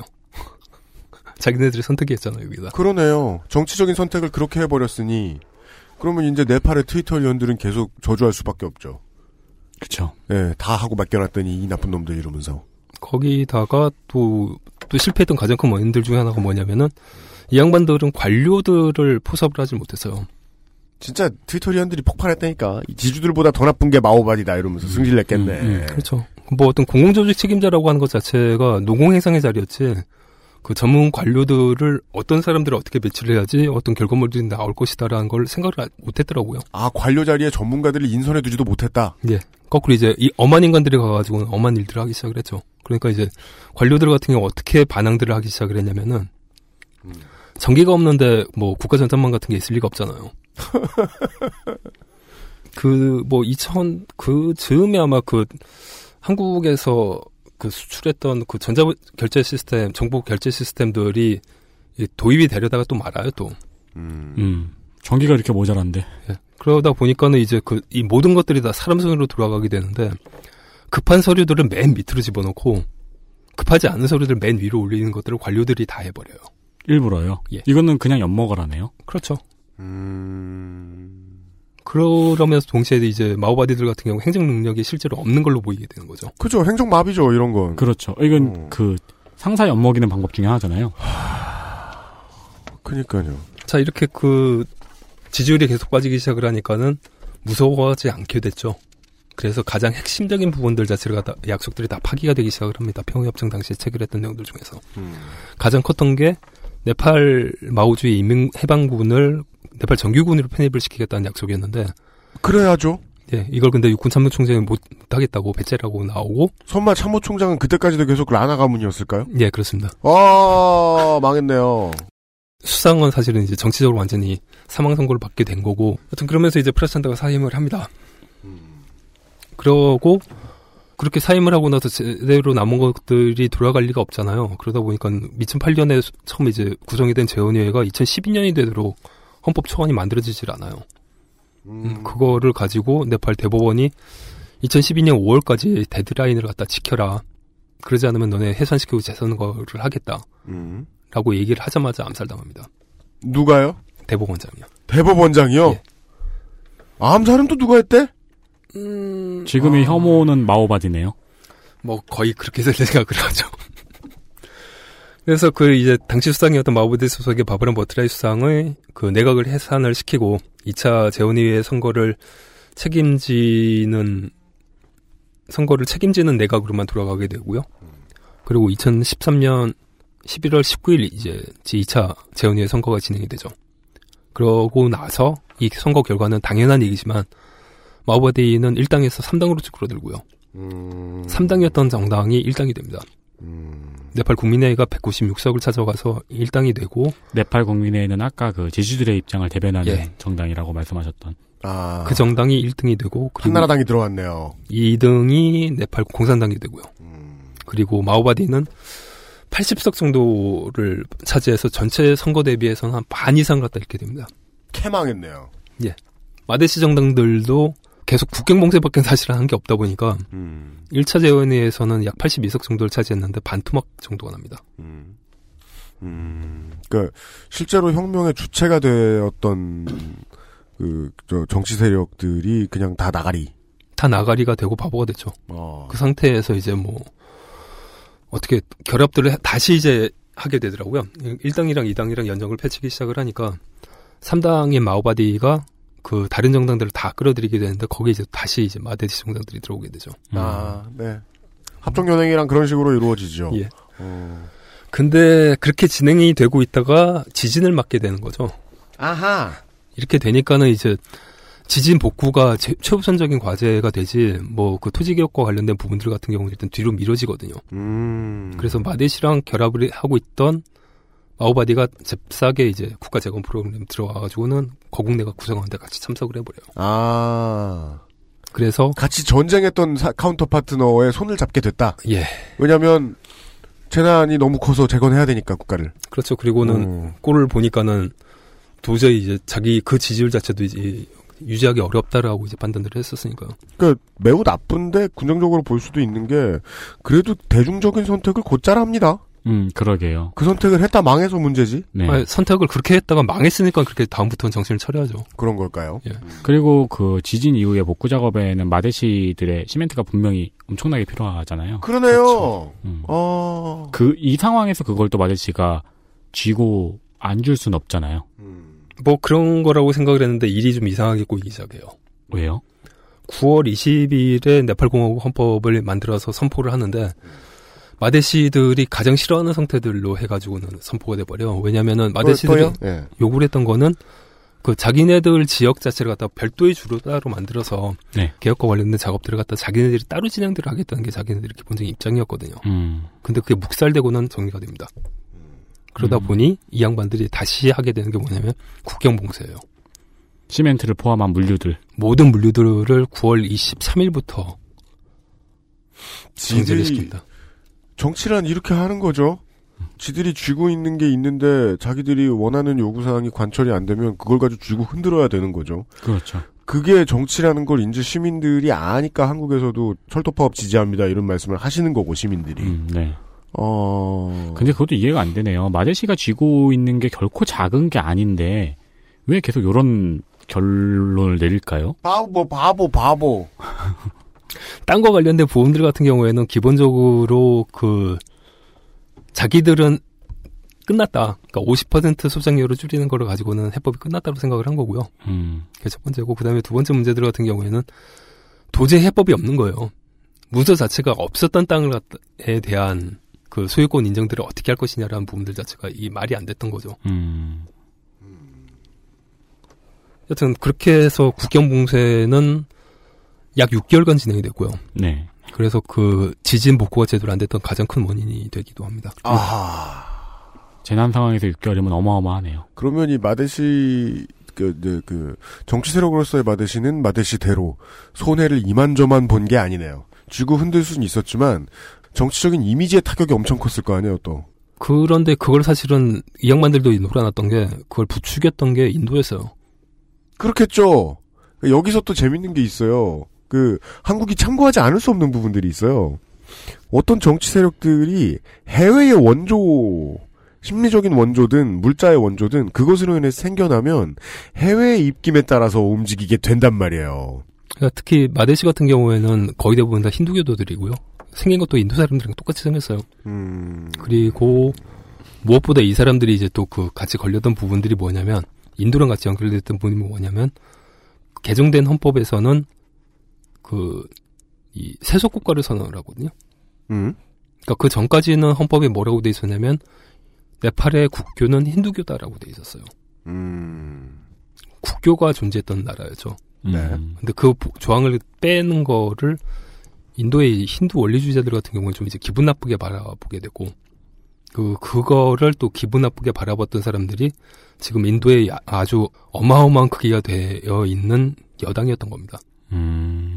그리고 마데시도 인도와 그런 종교적인 문화는 공유하고 있었고요. 그렇죠. 그런데 마오이스트들은 네팔에도 결국 영향력을 좀 미치고 싶어 했던 중국의 입김도 어느 정도 감안을 해서 정치를 해야 되는 사람들이었고. 부장만 하더라도 전쟁이 끝날 때쯤 되면은 엽총 몇 개 들고 있던 양반들이 아카보 좀 많이 갖고 있고, 뭐, RPG도 이제, 뭐, 수입들이 많이 되고, 심지어 헬기도 몇 대가 있었다고 하더라고요. 그게 이제 그, 중국에서 사실은 어떻게 그렇겠죠. 반출을 받았던 것들로 이제 보이는 게, 왜냐면 중국 입장에서는 어찌됐건 간에 인도령으로 돼 있는 국가는 자기네들한테는 껄끄럽거든요. 어찌됐건 간에 인도랑은 자기네들도 전쟁을 한번 했었고요. 헌법에서 세속국가가 되었다는 것은 민중이 원하는 것이라고 해석하면 좀 순진한 것인 게 중국이 원해서 그렇게 된 걸 수도 있으니까. 아니요. 민중들이 원했던 거예요. 아, 민중들이 원했던 건데 네. 중국이 승인해 줄 것이라는 거죠.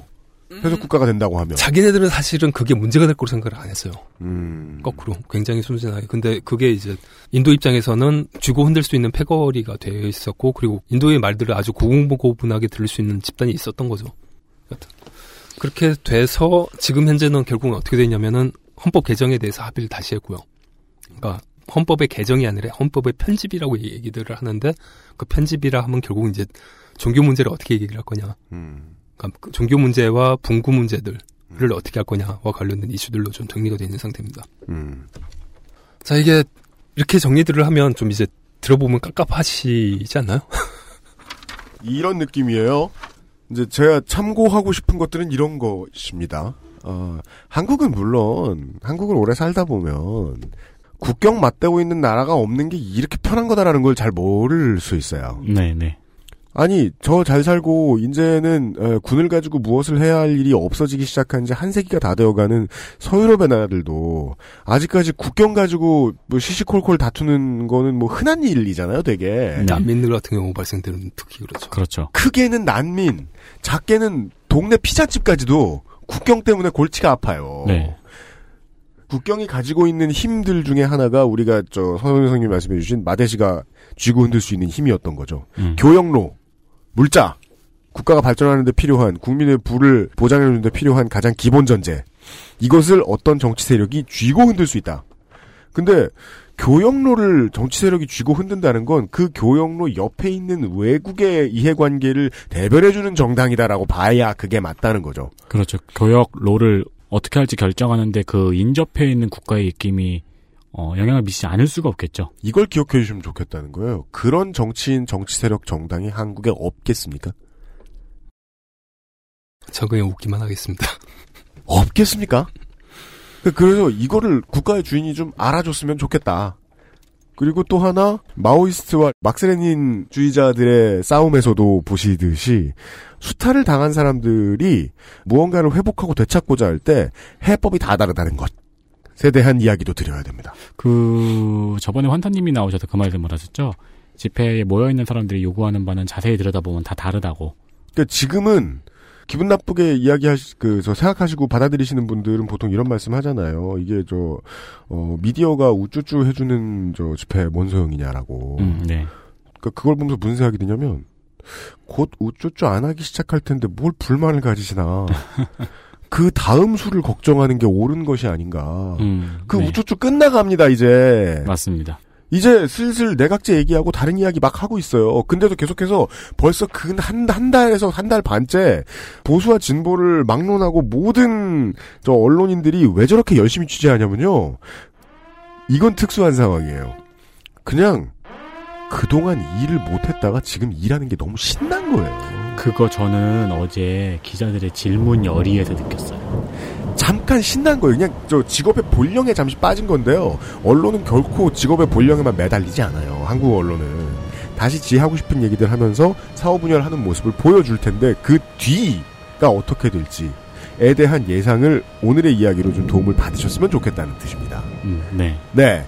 광고를 듣고 결론으로 들어갈 시간입니다. XSFM입니다.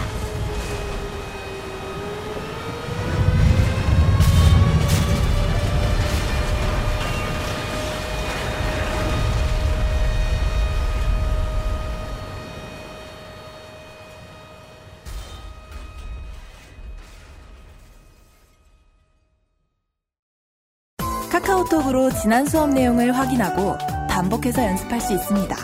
늘어난 실력을 매일 알려주는 전화 영어 Perfect 25.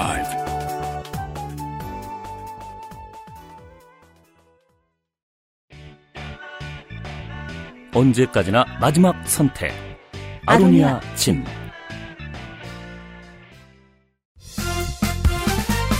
바른 빠른 선택, 빠른 선택. 1599. 음주 후엔 아무것도 하지 마세요. 1599-1599에 전화만 주세요. 대리운전 1599-1599.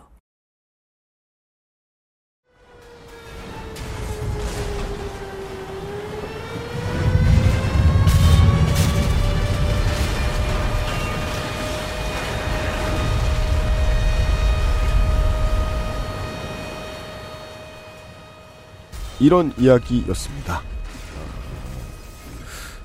글을 모른다고, 법을 잘 모른다고, 대지주, 명문가의 자식들, 그 주변의 끈앞풀로 태어나지 못했다는 이유로, 여기까지만 따져보죠. 국민의 대다수죠? 네. 빼앗겼던 것이 너무 화가 났던 사람들이 군대까지 조직해서, 왜냐면 그 나라의 군은 사사로이 쓰인다는 걸 알고 있었으니까.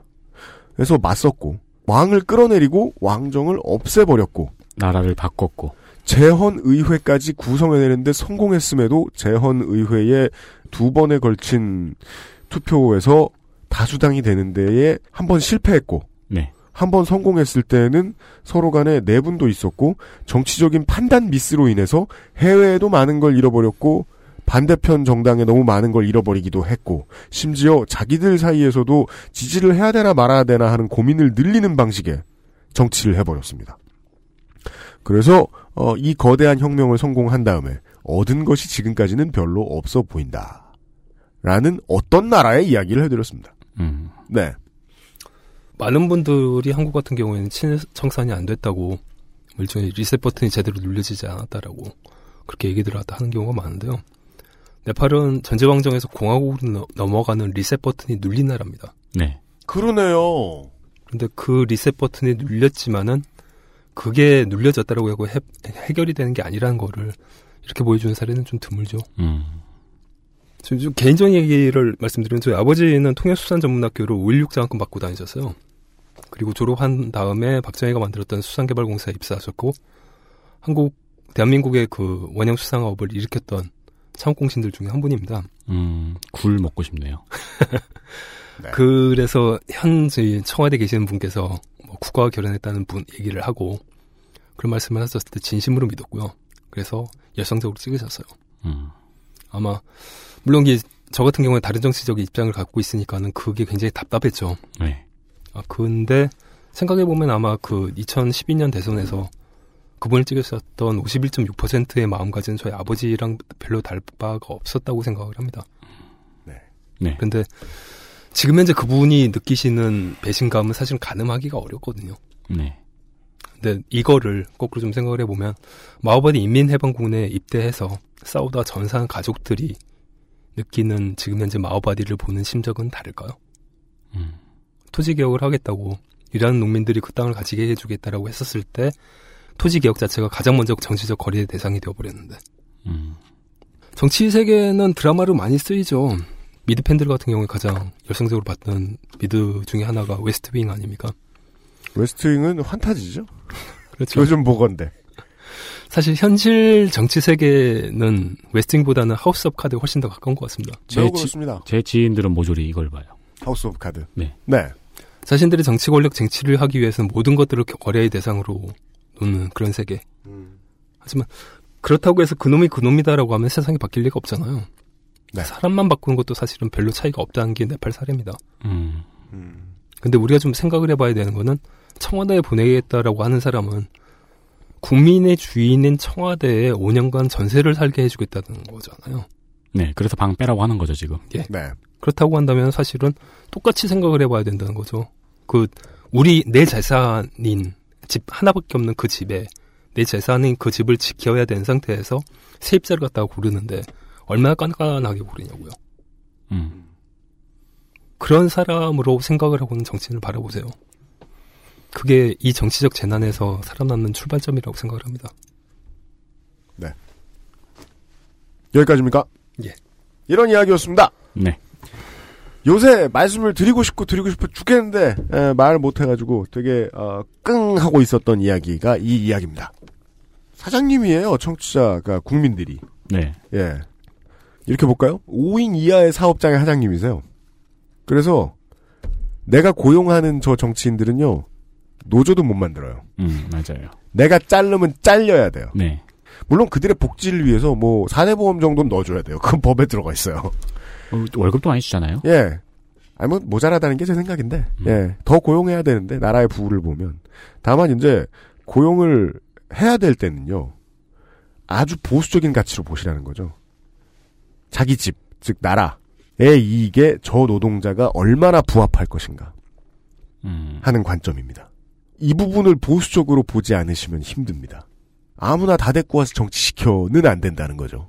조금 다원론적인 이야기가 될 수도 있을 것 같아요. 이게 뭐 광의의 차이인지 협의의 차이인지는 모르겠는데, 자기 집, 자기의 이기심, 자기의 평안만을 위해서 정치인을 뽑는 게 물론 가장 첫 번째이기도 하지만, 우리는 다른 가치도 존중할 수 있는 지성인이잖아요. 네. 그거를 또 망각하는 것도 문제가 될 것 같아요. 다만 이렇게 말씀드릴까요? 보수란 방금 만든 돌다리를 두드려보는 공포에서 비롯됩니다. 네. 네. 내 나라에 무슨 일이 생길까를 걱정하는 그러한 공포 정도는 가지고 있는 것이 투표권을 행사할 때 매우 저는 중요한 태도라고 보는 겁니다. 그거 안 됐으니까 이런 정치적 재난 상황이 발생이 된 거죠. 불쌍하다고 뽑았으니까. 그냥 무조건 믿었으니까요. 네. 불쌍하면 지금은 라디오 시대에서 소개해줘요. 그리고 저 ARS 후원 받아요. 그죠. 한 번에 한 1, 2억씩 모입니다. 그거 하는 것과 정치적으로 책임을 지는 것은 좀 많이 다르다. 국민 탓이라는 게 아니라요. 국민인 것이 매우 피곤한 일이다 정도를 알려드렸습니다. 그것도 그건데 저는 개인적으로 쟁점이 승리하고 나서 서로 지금 의견 합의를 안 되고 배신이 계속되고 그렇기 때문에 분열되었던 역사잖아요. 지금 네팔의 지금이. 네. 아까 제가 한탄님께서 말씀하셨던 그 집회에 모인 사람들이 요구하는 다 다르다고 말씀을 드렸잖아요. 그렇죠. 그러면 그 사람들이 지금 내고 있는 한 목소리가 이루어지고 나면 그 다음 스테이지로 넘어가잖아요. 네. 그럼 이제 각자 요구하던 두 번째 안들을 다 각자 꺼내놓을 거란 말이에요. 그럼요. 그때부터가 이제 스테이지 1보다 어려운 스테이지 2가 시작되잖아요. 네. 네. 그때 절망하지 않았으면 좋겠어요.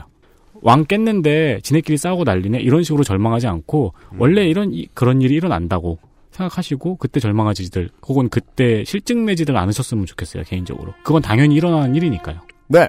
일단 누가 해줄 거라고 생각을 하시면 안 되죠. 그렇죠. 그 정치인이 당연히 해줄 거라고 생각하지 않아야 되죠. 그리고 말과 행동이 다른지 계속 지켜봐야 되죠. 그런 메시지였습니다. 지금까지는 너무 잘 됐습니다.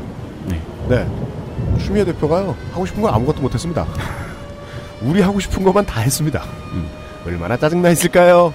앞으로도 계속 그랬으면 좋겠습니다. 예. 막 던졌는데 막 준비해주신 사무엘 성님 고생 많으셨습니다. 고맙습니다. XSFM입니다.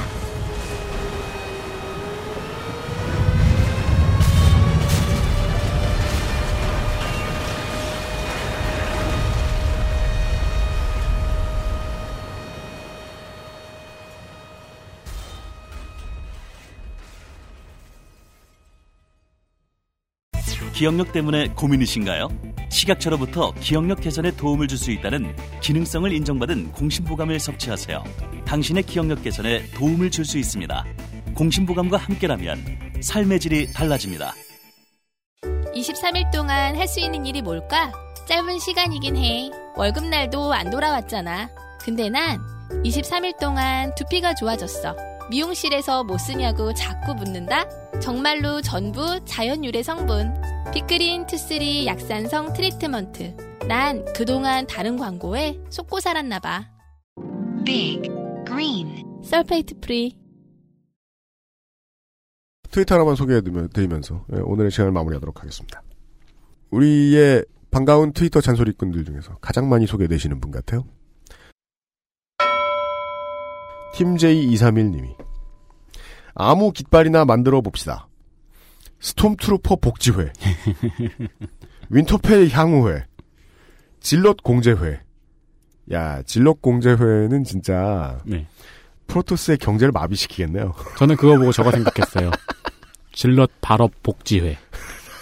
그러니까 발업 정도만 저 복지로 이렇게 쳐줘도 되는데 네. 공제회는 너무 많은 걸 해줘야 되잖아요. 드랍십 화물연대. 엄브렐라에게 진실을 요구합니다. 그럴 수 없죠. 이미 우린 다 좀비가 돼 있으니까요. 네. 사우론 귀금속 상인 길드. 상이 드라군 전후에. 어휘가 틀렸죠? 드라군은 상이 용사입니다. 기본적으로. 기뉴특전대. 아, 좋다. 기뉴특전대 좋다. 판도라 이주민 대책회의. 클론 트루퍼 엄마 찾기 모임. 제다이 원탁회. 메딕 의료노총. 메딕 의료노총은 굉장히 위험합니다. 왜요?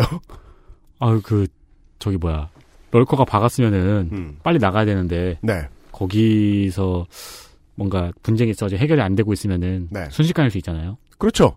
그땐 죽어야죠. 민주주의란 그런 것입니다. 그 전에 해결해야죠. 그땐, 마린하고 파벳하고, 고스트들만 나가야죠. 네. 네. 그러니까 그 전에 해결을 해야죠. 그렇습니다. 해결 잘해야 돼요. 이게 제일 마음에 들어요, 저는. 산 안드레아스 상공회의소. 로켓단도 괜찮네요. 그러니까 저는 우리는 어쩌면 오늘 이런 이야기를 한 건지는 모르겠어요. 우리 국민 중에 다수가 산 안드레아스의 상공인들이면 우리는 그들과 협의를 통해서 뭘 이루어내야 한다는 겁니다. 그러니까 총이 지들만 있어. 네, 맞아요. 그리고 우리는 평상시에 하지 않는 남의 차 뺏어 타기를 막 해고 다니는 놈들이요. 근데 맞춰서 어떻게든 우리 시스템에 복속시키든지 우리가 그들과 한 통속이 되든지 둘 중에 하나 정도는 해야 되는 건지도 모르겠다. 네, 어쨌든 대화를 해야 된다는 얘기죠. 네. 이것도 괜찮지 않아요? 뭐요? 카이지와 도박을 끄는 사람들. 슬렁슬렁. 그곳에서 도박 끄는 사람들은 이미 저 세상 사람 아니야. 그러니까 아니, 목숨을 끊어야 도박을 끊을 수 있잖아. 보통 생각을 하고 하건데. 자, 많은 사람들이 나가는 집회입니다. 네. 네. 대기파의 시대의 한가운데에서 200. 네. 그것은 알기 싫다. 202번째 목요일 순서를 전해드렸습니다. 예. 손 선생과 함께 내일 찾아뵙겠습니다. 안녕히 계십시오. 안녕히 계십시오.